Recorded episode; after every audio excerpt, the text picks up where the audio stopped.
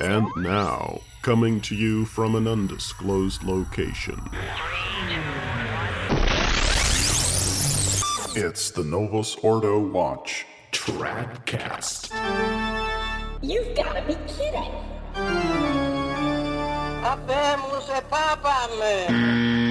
You can't make the stuff up.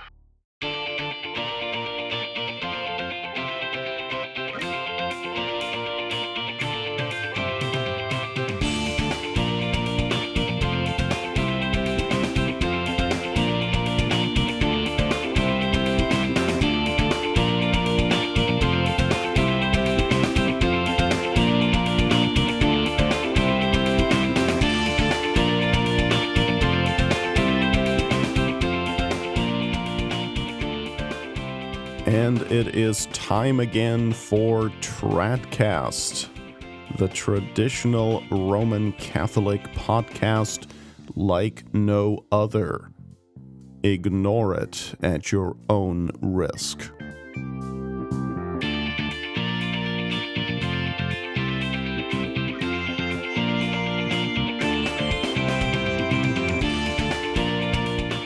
This is episode number 20 the last one in 2017.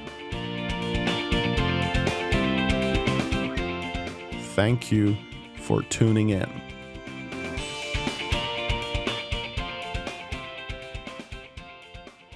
As the years progress, especially with Francis at the helm of the Novus Ordo sect, the news that's coming out of the Vatican is getting increasingly absurd. I can't find suitable adjectives anymore to describe what we're witnessing. The Twilight Zone is reality TV compared to what is going on in the modernist dens in Rome.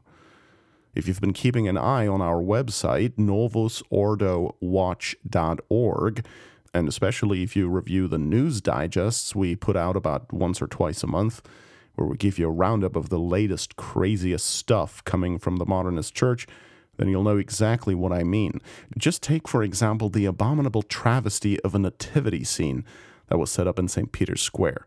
I mean, you could not allow your children to see it. In our post on the topic, we called it the Frankie Horror Picture Show, and for good reason. Now, I don't want to get into all the details. You can just read about them in our post if you're if you're not aware yet of what this is all about. It's sordid stuff. Okay, let's just say that, as was reported by LifeSite News on December 20th, there is an LGBT connection and it really shows. All right, so we'll put a link to that into our original post in the show notes to this episode, which you can always find at tradcast.org. Just look for episode number 20. Now, in terms of Novus Ordo and specifically Vatican news, 2017 was probably the most grotesque horrific and absurd year yet, at least in recent memory. Let's do a quick review of the biggest stories of the year. In January, we heard the Vatican proclaim that Martin Luther was a witness to the gospel, something that Pope Leo X obviously missed back in the 16th century.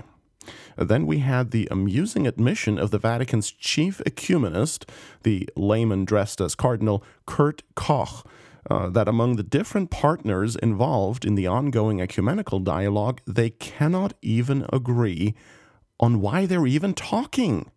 That's right. Forget agreements on theology, they can't even so much as agree on the point of ecumenism.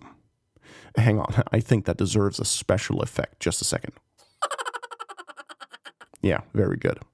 In February, an Anglican evensong liturgy was celebrated at St. Peter's Basilica in the Vatican. Yep. And then there was the story of Francis fearlessly standing up for tradition. Well, okay, so it was pagan tradition, but come on, okay? In March, uh, the news broke that the Vatican was allegedly working in secret on an ecumenical rite of Mass, which I don't know if it's true or not, but I think it's kind of beside the point since they already have their ecumenical heretical liturgy with the new Mass of Paul VI, so I don't see why they would need another one. Uh, then in April, Francis committed one of the most heinous acts of blasphemy so far when he claimed in a weekday homily that our Lord Jesus Christ, quote, made himself the devil, unquote, when he died on the cross for us. By the way, all of these stories that I'm referencing here, they're all linked in the show notes to this episode, so you can look them all up uh, at your leisure and get the details and verify that what I'm saying is true. Also in April, Francis sent a video message to the so called TED conference in Vancouver in which he called for a revolution of tenderness. Yeah. And in the same month, Francis appointed Hellboy as a consultor to the Vatican's Department of Communications. And in case you don't know who Hellboy is, it's the individual the world knows as Father James Martin, S.J., which clearly stands for Society of Judas. Then uh, the month of May saw the Francis show at Fatima, where he scared everyone with that monstrance, that monstrance that looked like a ventilator or an airplane turbine. It, it was hideous. Okay. Um, in June, Francis proclaimed the heresy that God cannot be God without man. And the superior general of the Jesuits, Father Arturo Sosa, heretically claimed that the devil is just a symbol for evil. And it was our post on this very story that Archbishop Georg Gänswein, who is the prefect of the anti papal household and the private secretary to Benedict XVI, was asked about in an interview by journalist Paul Badde. In the same month, Francis joined the campaign for interreligious friendship that was launched by the so called Elijah Interfaith Institute he appeared as uh, one of the stars there, together with a bunch of, um, you know, heretical uh, pseudo bishops and muftis and rabbis and whatnot. In July, Francis threw a monkey wrench into the never ending negotiations with the Society of St. Pius X by suddenly requiring their full acceptance of Vatican II and the legitimacy, not just the validity, but the legitimacy of the Mass of Paul VI, the new Mass. And Francis posted also in July a no complaining sign on his apartment door in the Casa Santa Marta with all the maturity of a 13 year old. And no offense here to 13 year olds, by the way, okay? Well, when you're 13, you're allowed to do that, okay? Not when you're 80. Uh, also in July, the Italian philosopher Marcello Pera, who is an atheist, slammed Francis for not being concerned about the salvation of souls. Whoa. I mean, you know it's bad when atheists are complaining that you're not concerned about salvation. Okay? In August, Francis invoked his supposed magisterial authority to declare, quote, we can affirm with certainty and with magisterial authority that the liturgical reform is irreversible, unquote. And here he's talking, of course, about the modernist Happy Meal service of Paul VI. In August, Francis also revealed that in the late 1970s he had spent six months in therapy with a Jewish psychoanalyst. And that kind of explains a lot, doesn't it? Then, September. In September, an English translation was made available for the first time of the controversial book penned in 1995 by Victor Emmanuel Fernandez whom Francis appointed archbishop shortly after his election in 2013. Fernandez is Francis' ghostwriter and one of his main theological advisors. The book in question, written by Fernandez, is called Heal Me with Your Mouth The Art of Kissing. And uh, we'll just leave it at that. Oh, of course, uh, September also saw the release of the filial correction of Francis for the propagation of heresies. All that has predictably gone nowhere, but uh, I'm sure it was fun for a few while it lasted. In the month of October, Francis had the Cathedral of Bologna, Italy, cleared of its pews so he could have lunch there, together with a bunch of prisoners, poor people, and refugees. Two of the prisoners, by the way, used the opportunity to escape. Oh, well, maybe they misunderstood the meaning of free lunch. But anyway, on October 31st, the Vatican released a postage stamp honoring Martin Luther.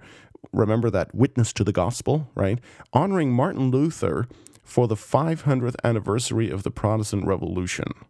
The stamp showed Luther and his disciple Philip Melanchthon at the foot of the cross of Calvary. In November, just last month, Francis outlawed the sale of cigarettes throughout the entire 0.17 square miles of Vatican City. The reason given was that, quote, the Holy See cannot contribute to an activity that clearly damages the health of people, unquote.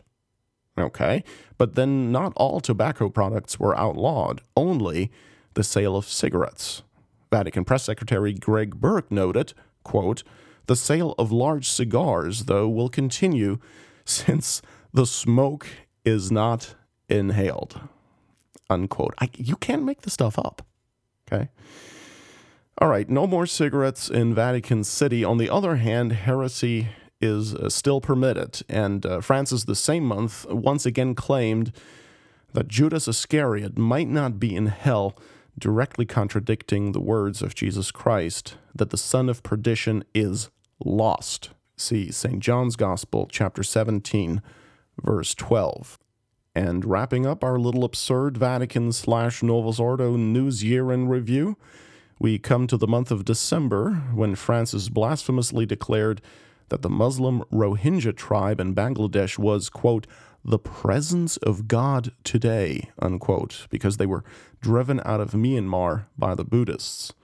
And when visiting Myanmar, Francis had given the country's president a life of Buddha as a gift. Well, why would you give him a life of Christ, for example, right? When you can give him a life of Buddha? Come on. And of course, it was also in December that the Vatican published the latest edition of the Acta Apostolicae Sedis, the Acts of the Apostolic See, in which Francis declared that the permissibility of unrepentant adulterers to receive the Novus Ordo sacraments of penance and communion in certain cases is authentic magisterial teaching. And that, ladies and gentlemen, are the highlights, or I should say the lowlights, really, of 2017, brought to you by the Freemasonic Novus Ordo sect that currently occupies the Catholic structures in Rome. Who knows what 2018 is going to bring, but I'm going to make a prediction here right now that it will just be more of the same.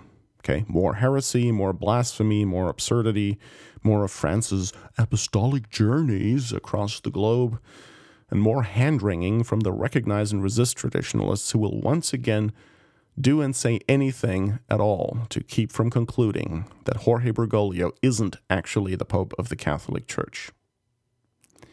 You know, this thing is really reaching such proportions now that you would have to be the world's biggest doofus not to see what's going on here. And honestly, I think that's God's providential design. Our Lord is making it so painfully obvious that the Vatican II sect is not the Catholic Church and its head is not a true pope, that no one who cares about the truth and dispassionately investigates the matter can fail to come to the right conclusion here before long. I mean, what more has to happen for people to figure this out? Or could it be that some people just don't want to reach the only reasonable conclusion here? It's really frightening to see how many people are so willing to distort and even throw overboard the Catholic teaching on the papacy rather than to say that one particular man's claim to the papacy is false. It's really scary to see that because when you're starting to mess around with doctrine, you're in mortal sin. And if the doctrine in question is a dogma, well, then you're in heresy. And yet, so many people act as though Catholic teaching on the church and on the papacy and on the magisterium were just their personal toys that they can play around with so that they can still maintain that Francis is the vicar of Christ. It just doesn't mean anything. These people are playing with fire. Look, no one is saying that you have to have all the answers. Okay, heaven knows we don't have all the answers here. But just because we can't have all the answers doesn't mean that we can't have some. And it's better to have some very inconvenient answers that we can know to be true than to have a boatload of answers that make you feel good but that are false, or at least not known with sufficient certitude. You know, when I look at how many people are still fighting sedevacantism tooth and nail, as though there were not enough evidence yet, I'm always reminded of that gospel passage where our Lord tells the story of the rich man and Lazarus. It's uh, St. Luke chapter 16. Finding himself in hell after having lived a godless life of luxury, the rich man begs for Lazarus to be sent from the dead to his brothers so that they would do penance, convert, and ultimately be saved and not end up in hell like him. But he is told that no, they should just hear Moses and the prophets. That should be enough. They shouldn't need someone to come back from the dead to appear to them to amend their lives. And he says, no, no, they will convert if they're visited by someone from the dead to warn them. And what does Abraham say in response? Let me quote it to you. It's from Luke uh, 16 31. Quote, And he said to him, If they hear not Moses and the prophets, neither will they believe if one rise again from the dead. Unquote. Now, what is my point? My point is that it's not right to keep asking for more and more proof beyond that which has long been given, which is more than sufficient. Very often, that's just an excuse, an excuse not to have to admit the evidence and draw the consequences that follow from it, for whatever reason. A few years ago, Jeffrey Knight gave a very informative and helpful talk on that called Culpable Ignorance and the Great Apostasy, which we've linked for you in the show notes. You know, one of the arguments that is offered sometimes, and in my experience, especially as of late, against state of sedevacantism is that, well, we simply deserve Francis as Pope. We get the popes and the bishops we deserve, and so that's why we have Francis and his gang now. And of course, this automatically, this argument automatically stifles all theological discussion of the issue. It's deceptive because it doesn't deal with what is obviously a theological issue on theological grounds. Rather, it appeals to your sense of humility because surely no one would say that we deserve better, right? I mean, aren't we all terrible sinners? Could anyone really say that we don't deserve Bergoglio? Could anyone be so proud as to maintain that? So, this is sometimes used as a knockout argument that shuts up all critics and totally avoids all theology. So, how do we respond to it, though? Well, we respond to it by pointing out that the argument assumes falsely that God gives us what we deserve. He does not. If God gave us what we deserve, well, we would all be in hell, or at least headed there, and the Messiah would have never come to deliver and redeem us. No, God does not give us what we deserve. He gives us what is conducive to our salvation. That is the error in the argument. And what is conducive to our salvation? The papacy, for example the Pope as the guarantor of sound doctrine and church unity. And in the Novus Ordo sect, they have neither no sound doctrine and no unity. So it's not a question of what we deserve, it's a question of what God has promised us despite our sinfulness, and what these promises permit and exclude as a possibility. Now, one of the things God has promised is a pope who would always, always be the rock to which a Catholic can cling and be sure that he will not be led astray into any heresy, any schism, any impiety, or any pernicious error. God did not promise that there would always be a pope at all times. He only promised that when there is a pope, he cannot fail in his mission. And if Bergoglio hasn't failed, well, then failing has no meaning. So that is how we answer the objection that God gives us the Pope we deserve. No, He doesn't. God will never give us stones when what we need is bread. By the way, did you hear that Francis might canonize as a saint Paul VI next year in 2018? Yeah, the man who gave the world the Vatican II documents, the new Mass, the ugly churches, and really almost all of the post conciliar changes yeah, it, it looks like he's soon going to be the next ridiculous Novus Ordo saint pope, because as you know, since 1958, all popes have been saints. John the 23rd and John Paul II already are. Paul VI is already blessed, and of course, John Paul I has just been declared venerable. So you can see what's going on here. Since Vatican II, there just has been so much papal holiness.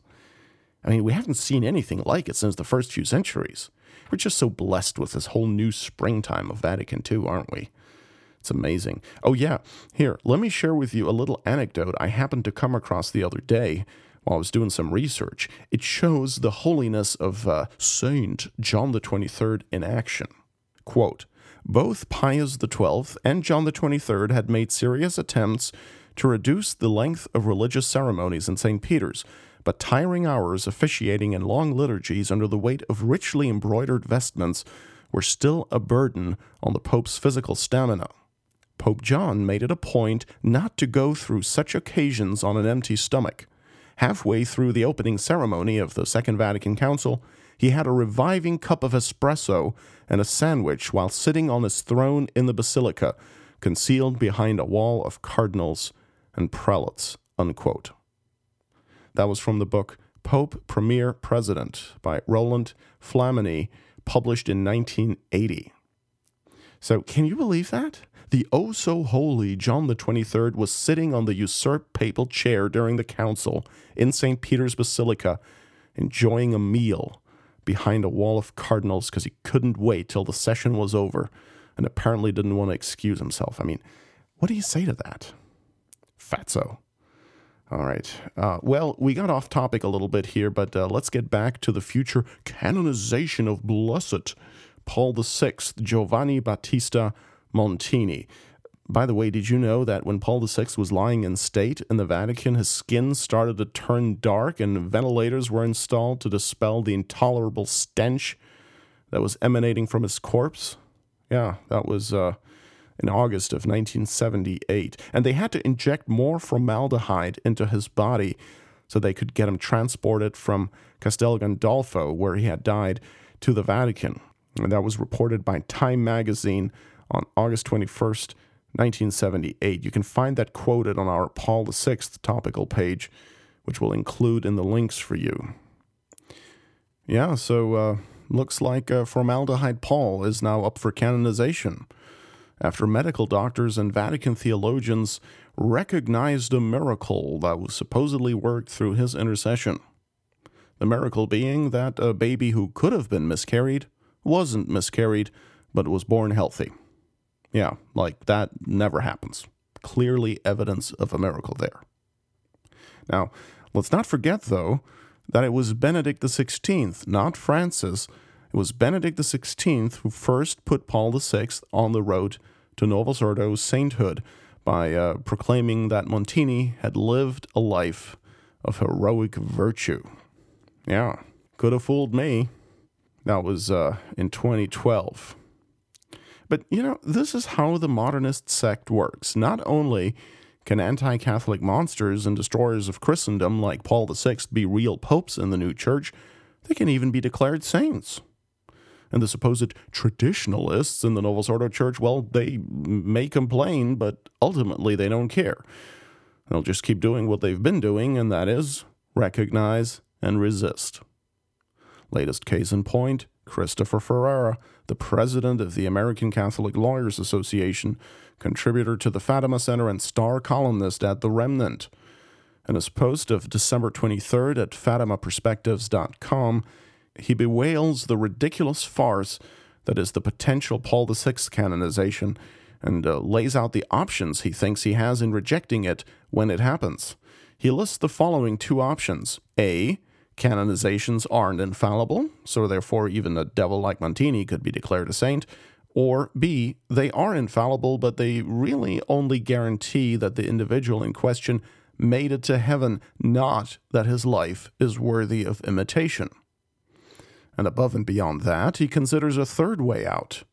Quote, but what if the Pope acts on the basis of a miracle that is not really a miracle? What if the process of canonization is compromised by ideological or other motives that prompt the promoters of the cause to stretch the evidence to fit a preconceived decision to canonize no matter what?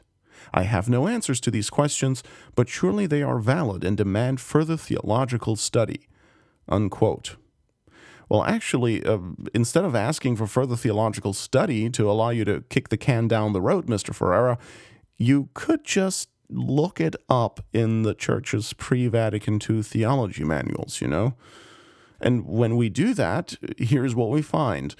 The following is from uh, Father Joachim Salaverri's De Ecclesia on the Church of Christ, which is part of the famous Sacrae Theologiae Summa, the eight volume dogmatic theology collection of the Spanish Jesuits that was just recently released in English translation. Quote, the end of the infallible magisterium demands infallibility concerning these decrees. This is in reference to uh, the decrees of the solemn canonization of saints.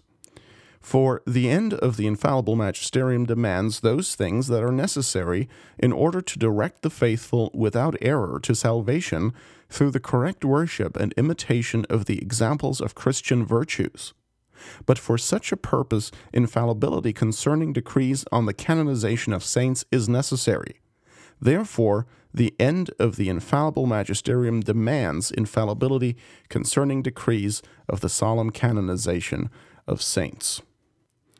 And then a little further down, the Church claims for herself infallibility concerning the solemn decrees of the canonization of saints. For the Church, in a practical manner, claims for herself infallibility concerning the decrees which she defines with a solemn judgment, but the Church, with a solemn judgment, defines the decrees of the canonization of saints. Unquote. And uh, that was from uh, numbers 724 and 725 of um, On the Church of Christ by Father Joachim Salaverri from the mid 1950s. There's a lot more, of course. He fleshes out and you know proves the the various uh, assertions, uh, but obviously I can't quote it all here. But certainly uh, we're happy to link. Uh, the book uh, to where you can get your own copy so you can read and verify this for yourself. So, yeah, we can just uh, look the stuff up, you know? And the fact that some of these things aren't taught definitively that is infallibly isn't relevant because we have to adhere to it anyway under pain of mortal sin. Um, Pope Benedict XIV said uh, the following concerning the denial of uh, the infallibility of uh, the canonization of saints. Quote, if it is not heretical, the denial, still it is temerarious, bringing scandal to the whole church, smacking of heresy, affirming an erroneous proposition. We will say this about anyone who dares to assert that the pontiff erred in this or that canonization, that this or that saint canonized by him is not to be honored with the worship of dulia. Unquote. And uh, that quote is found once again in Father Salaverri's book on the Church of Christ, paragraph number 726. But as Ferreira asks, what about canonizations that are based on a miracle that isn't really a miracle? Or if the motive for the canonization is bad, or whatever, then what?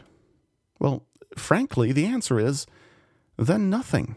It doesn't matter.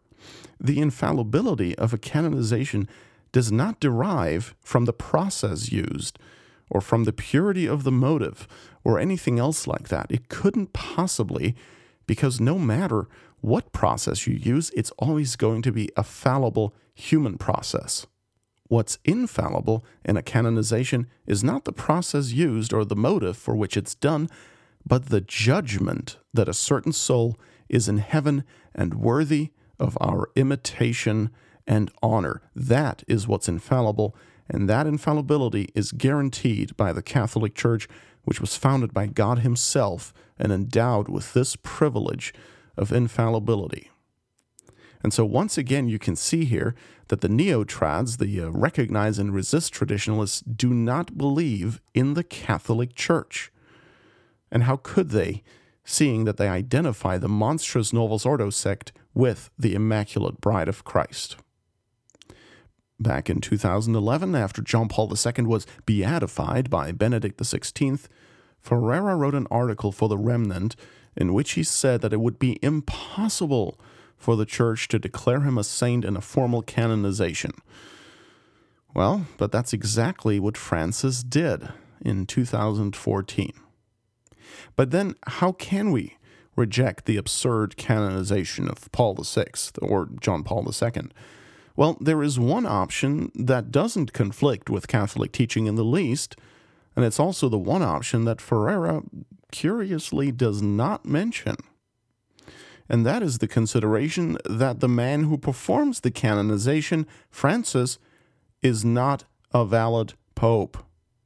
That would explain how all of this can happen, wouldn't it? But of course, Ferreira won't go there. Nope, can't do it. Better to distort and deny all of Catholic teaching than to say that the infernal apostate occupying the Vatican is not the vicar of Christ. And for what? It's such a shame. You know, if all who call themselves traditional Catholics refused to recognize Francis as a legitimate pope, he would have a huge dent in his credibility. Always keep that in mind. At the end of the day, Francis doesn't care if people resist him as long as they consider him a valid pope. Why? Because that is what gives him all his putative power and authority. Right? I mean, if the world didn't think that this man is the pope, he couldn't do what he's doing. So it's very important that we shout from the rooftops that he is not the pope. That is his Achilles heel. Take that away from him, and there's nothing left but Jorge the Apostate. All right, I think it's time for a quick break. You can take a moment to refill your coffee or tea and then head right back here because we're going to go full steam ahead with more Tradcast. It's Novus Ordo Watch for your ears.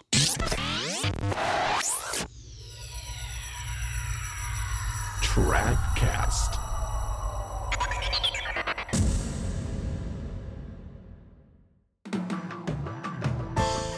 Are you interested in truly Catholic radio programming? One that addresses not only the current crisis in the church and world, but also discusses literature, art, doctrine, spirituality, and current events? Then tune into member supported Restoration Radio at www.restorationradionetwork.org. Restoration Radio, the network for the thinking Catholic.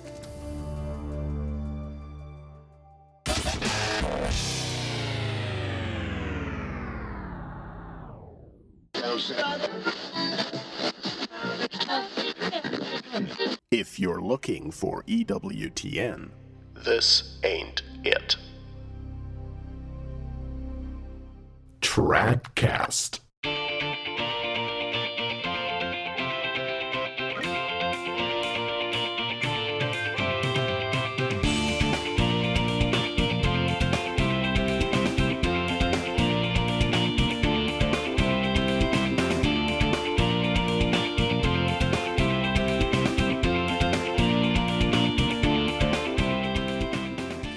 See, that was quick, wasn't it? Very quick.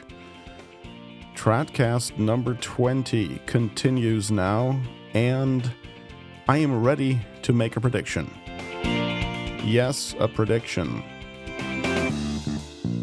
I'm going to go way out on a limb here and say that when Francis dies, the only reason there will be so many people attending his funeral is to make sure that he's really getting buried.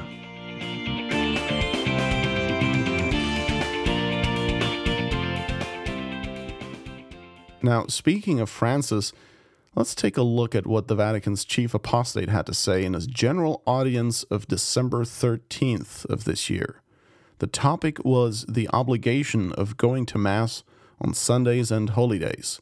Francis said, quote, We don't go to Mass to give God something, but to receive from Him what we truly need. Unquote. False, false, false. Now, of course, we receive graces from assisting at Mass, especially, but not only if we receive Holy Communion worthily. But to say that we don't go to Mass in order to give God anything is plainly false and quite possibly even heretical.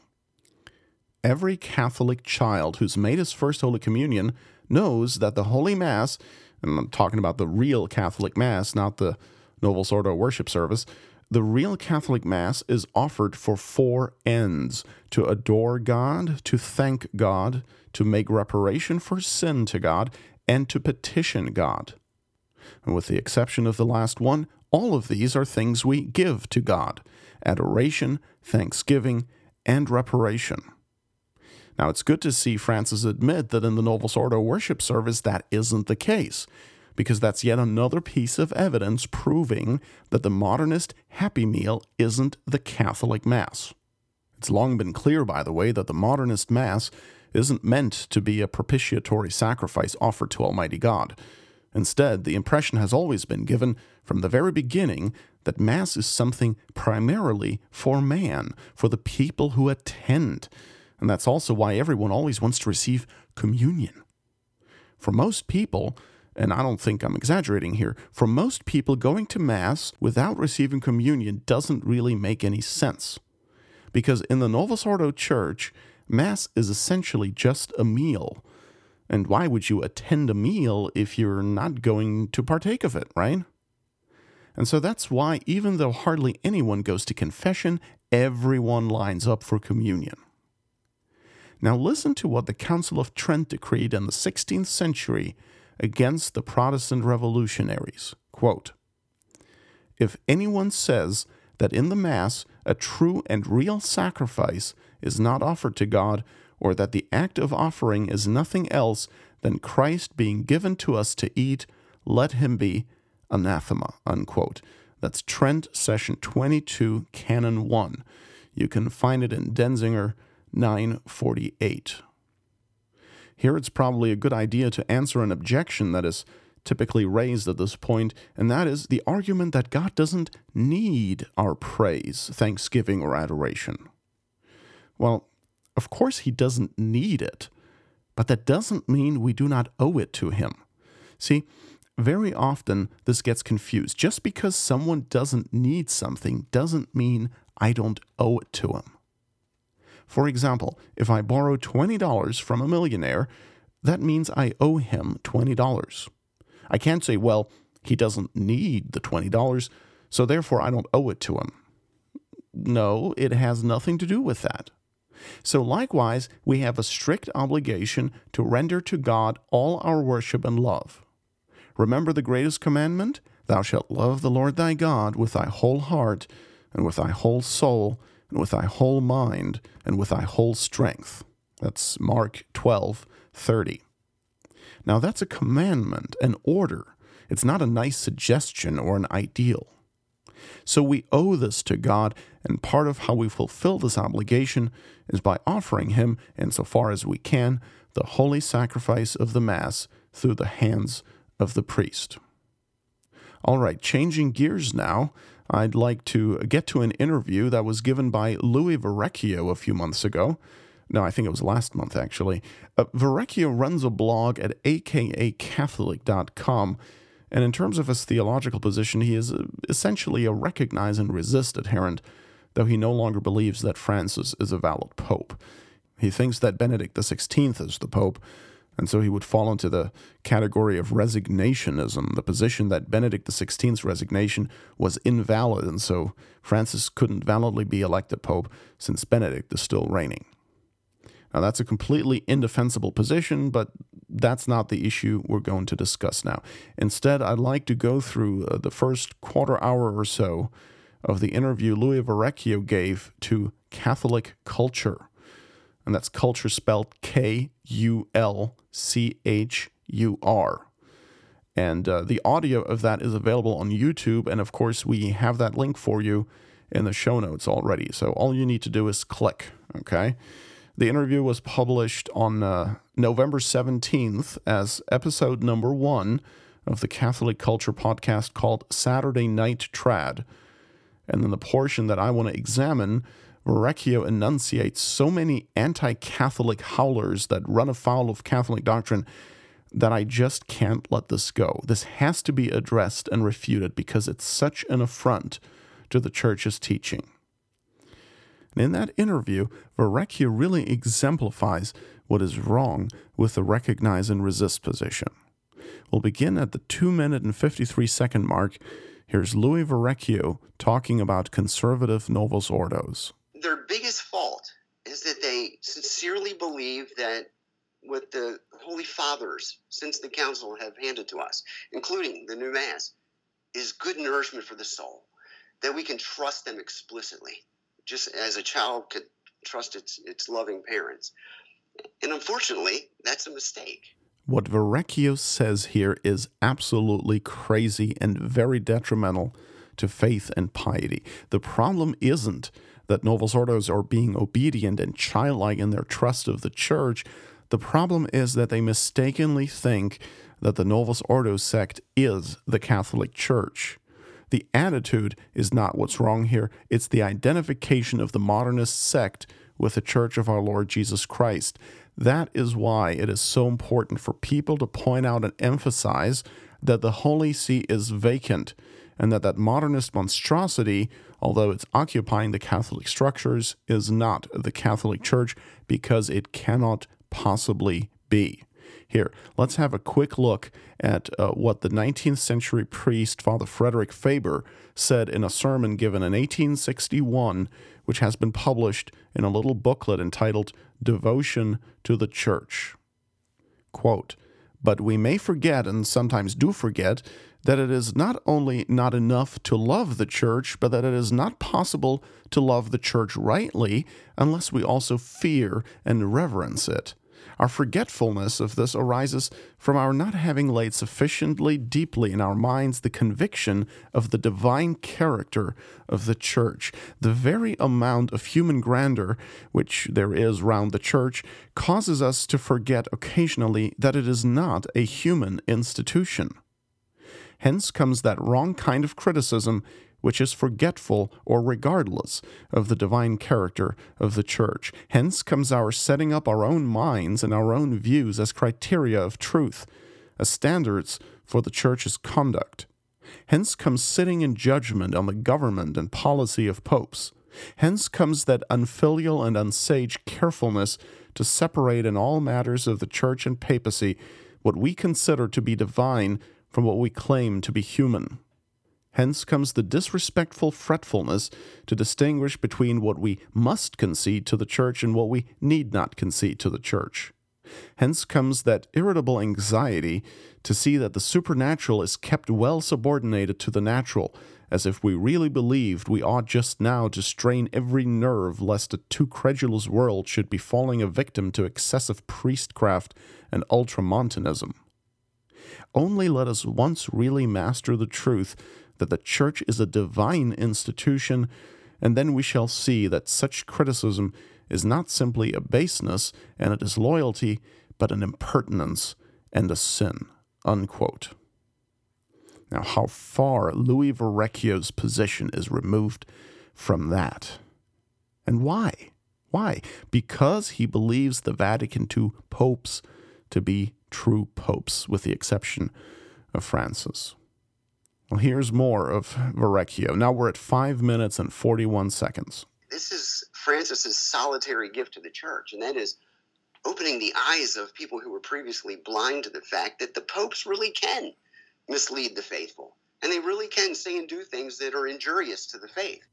No, they cannot, at least not in the exercise of their magisterium and their official governance of the church and so forth. They are divinely prevented from doing something that is in and of itself heretical or injurious to faith or morals, as is clear from Catholic teaching on the papacy. Now, I don't mean to elaborate here now, but I do want to uh, just you know remind everyone once again of, of one quote uh, from Pope Pius IX. Quote, religion itself can never totter and fall while this chair, he's referring to the chair of St. Peter, while this chair remains intact, the chair which rests on the rock which the proud gates of hell cannot overthrow, and in which there is the whole and perfect solidity of the Christian religion. Unquote. And that is from his encyclical Inter Multiplices, number seven. Now back to Verrecchio. We are now at uh, six minutes and uh, 43 seconds, and here he's talking about the Novus Ordo Missae, the new Mass of Paul VI. And the reason is because I've come to the conclusion, and I think for very good reason, that that liturgy is offensive to the Lord. And it's offensive to the Lord because it's injurious to the people who attend that Mass. No, the new Mass is not offensive to God because it is bad for the people. It is offensive to God primarily because it is not true Catholic worship. It is heretical, blasphemous, and sacrilegious. That's why it's offensive to God. A little bit later in the interview, Verrecchio himself says that the new Mass is a false law of prayer and therefore establishes a false law of belief, and that the Novus of funeral Mass, the so called Mass of Christian burial, contains heresy in the text of the Missal itself. Now, realizing that it is, of course, absurd to say that the Catholic Church can give to her children a heretical Mass that is offensive to God and leads people out of the church, Verrecchio goes ahead and draws an absolutely absurd inference. Here he is at the 12 minute 56 second mark. Would Holy Mother Church herself hand to the children of the church a liturgy that teaches them heresy, keeping in mind that the law of prayer establishes the law of belief? And the answer to that is obviously no. And so the conclusion that must be drawn from that realization and it's a difficult thing to look at squarely, I must admit. But once you look at it, you have to realize this Mass did not come from Holy Mother Church. It came to us through the hands of sinful men, Paul VI, Annibale Bugnini, and others. It's not the liturgy of the Church. Unbelievable. Of course, the modernist Mass did not come from the Catholic Church, but from anti Catholics like Paul VI and Annibale Bugnini, but Verrecchio believes Paul VI was a true pope and Bugnini a legitimate Roman Catholic archbishop. That is absurd. If Paul VI was a true pope and the new Mass came from Paul VI, then guess what? Then the new Mass came from the church. Okay? These people, like Verrecchio, they always want a papacy without consequences. It's unbelievable. No, if Paul VI was the pope, then his church is the Catholic Church, and the worship service he inflicted upon all is the valid and legitimate, spotless Roman Catholic Mass. That is what follows from holding Paul VI to have been a true pope. You cannot have your cake and eat it too. You cannot have Paul VI as pope and yet not have his Mass. So for Verrecchio to say that the new Mass did not come from the Catholic Church and yet came from a true pope is absurdity on stilts. It's theological Disneyland. All right, one last clip. Now we're at the 15 minute, six second mark. There are many, and I know many, uh, daily communicants who go to the Novus Ordo who are wonderful people who are you know, trying desperately, heroically even, to live their faith. And their greatest fault is the same one that I had some years ago, and that is trusting the things that the popes have told us. Again, no, their fault is not trusting popes. Their fault is in identifying someone as pope who isn't pope, and to whom, therefore, the divine assistance given to the papacy does not apply. See, the Masons and uh, the other enemies of the church were smart. They knew that the only way to destroy the Catholic Church was to put in a false pope. Catholics were always going to obey and be led by the pope, so they needed to put in a false pope, an anti pope, but make everybody believe that he was the true pope. Since a false pope would not be protected by papal infallibility, nor be assisted in any way by the Holy Ghost, a false pope could do whatever he pleased.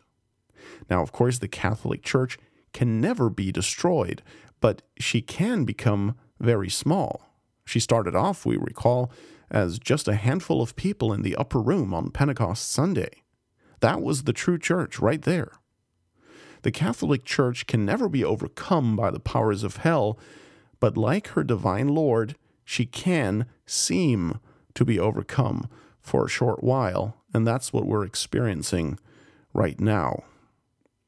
Fear not, only believe, our Lord said in St. Mark's Gospel, chapter 5, verse 36. Do we then truly believe? We walk by faith and not by sight, St. Paul says in his second letter to the Corinthians, chapter 5, verse 7. But what do the recognizing resistors do?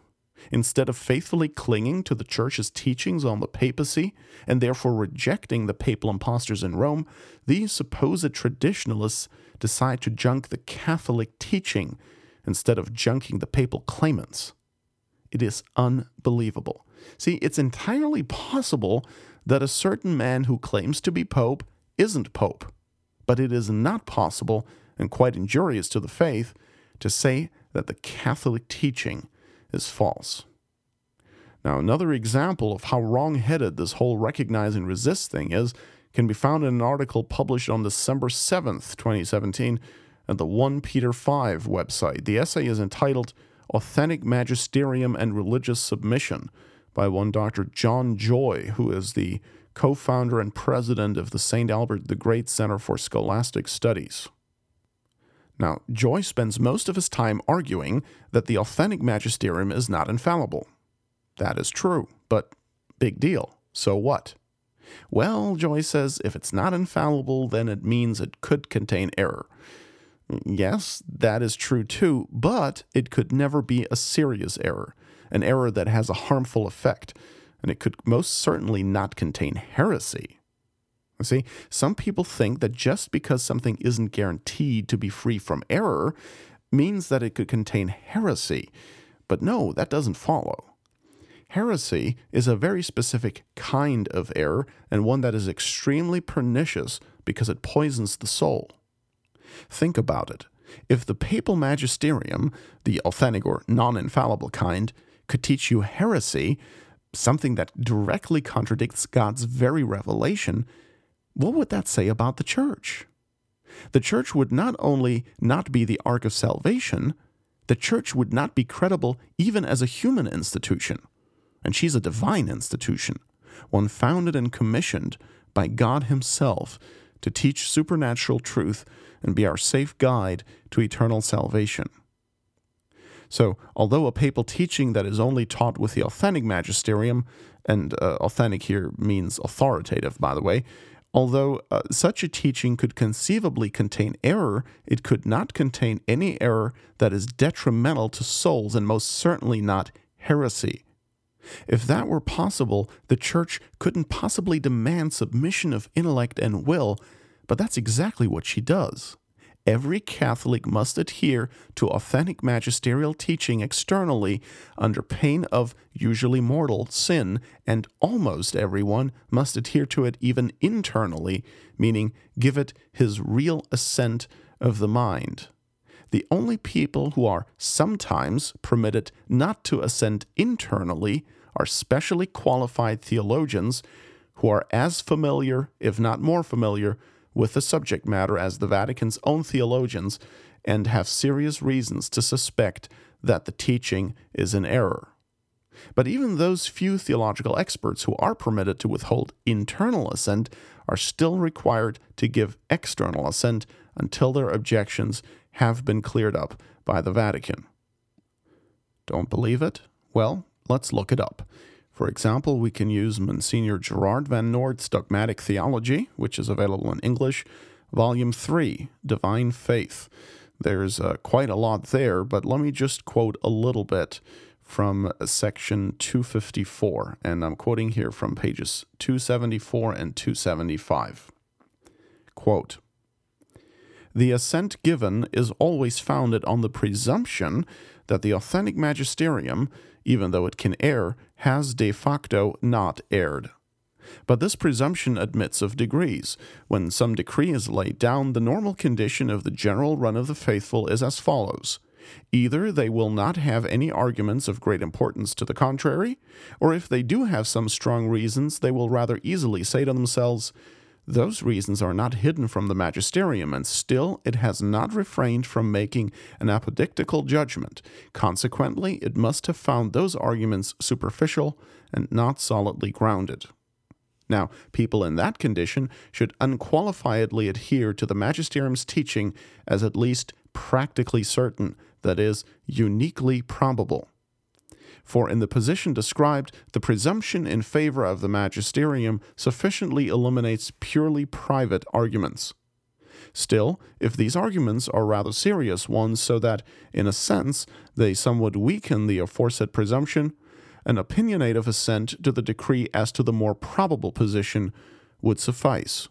In fact, it can even happen that some expert in the field might have reasons so very serious and solid to the contrary that it would be licit for him to suspend all assent until infallible authority makes its intervention, meanwhile keeping a reverential silence. Unquote.